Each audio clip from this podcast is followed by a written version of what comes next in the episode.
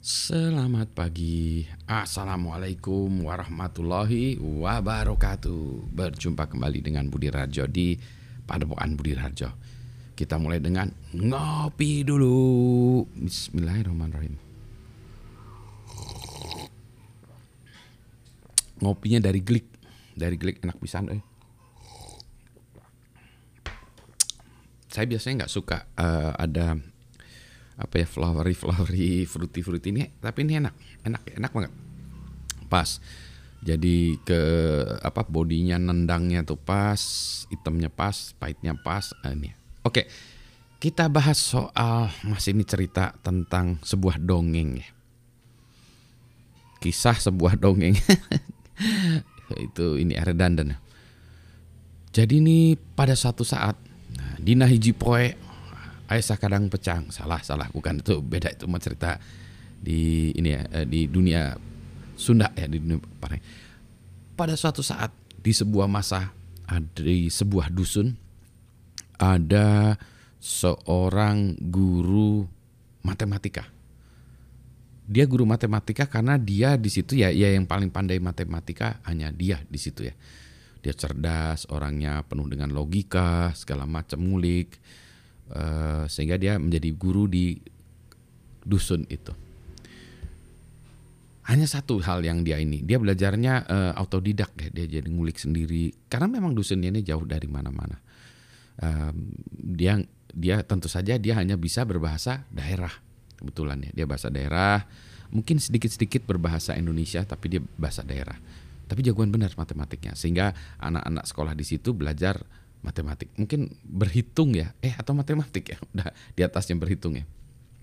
Udah suatu saat di dusun itu kedatangan seorang guru bahasa Inggris.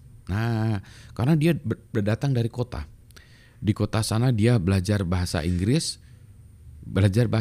Dia memang guru bahasa Inggris, guru kalau sekarang ESL ya, English as a Second Language ya, Inggris sebagai bahasa kedua. Jadi dia memang guru bahasa Inggris.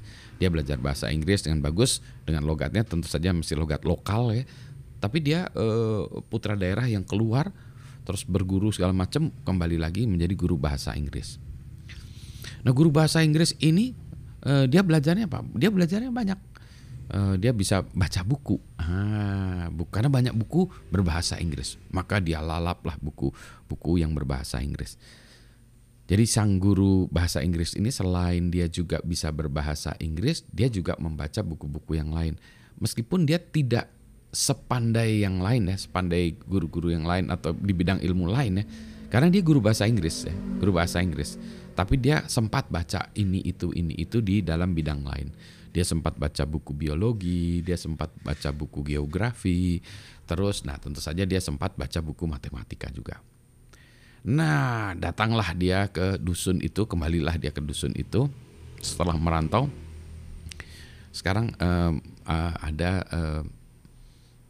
siswa-siswa yang muda gitu. Kemudian siswa-siswa ini tentu saja diajarkan macam-macam ya di dalam sekolahan di dusun itu.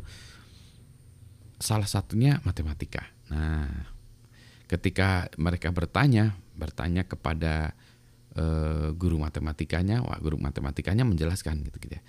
Tapi guru matematikanya tadi belajar sendiri ya, dia punya logika yang bagus, tapi dia belajar sendiri.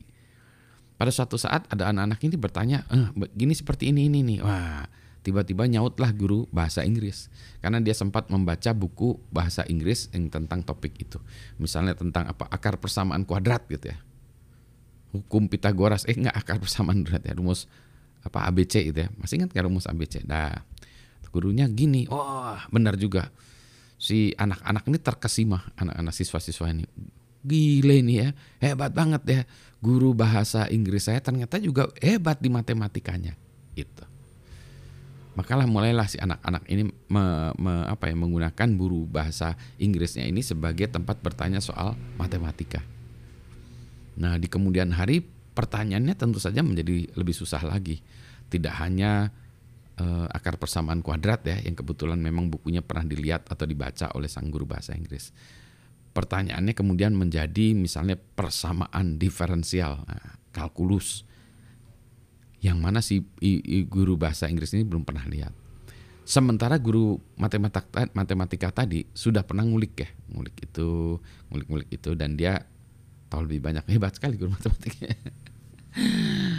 Mungkin dia dapat buku bahasa Indonesia ya, bacaannya dalam bahasa Indonesia tentang kalkulus ya. Nah, dia mulai. Nah, sekarang anak-anak ini mulai bingung. Kalau saya ada persamaan matematika ya, kalkulus segala macam, saya nanyakan ke guru bahasa Inggris atau ke guru matematika yang tidak bisa berbahasa Inggris. Begitu. Nah, ini yang terjadi sekarang di dunia AI yang lagi rame dengan ChatGPT gitu ya. Bagi saya ChatGPT itu adalah guru bahasa Inggris. Maka ketika kita menanyakan soal matematika ke guru bahasa Inggris, ini agak salah ya. Karena jangan nanyanya ke guru bahasa Inggris, kalau matematik adalah ke guru matematika. Begitu. Jadi kalau nanya matematika ke Wolfram ya, Wolfram Alpha, bukan ke chat openai.com. Bukan juga ke Bard ya, Bard juga bukan ya. Gitu.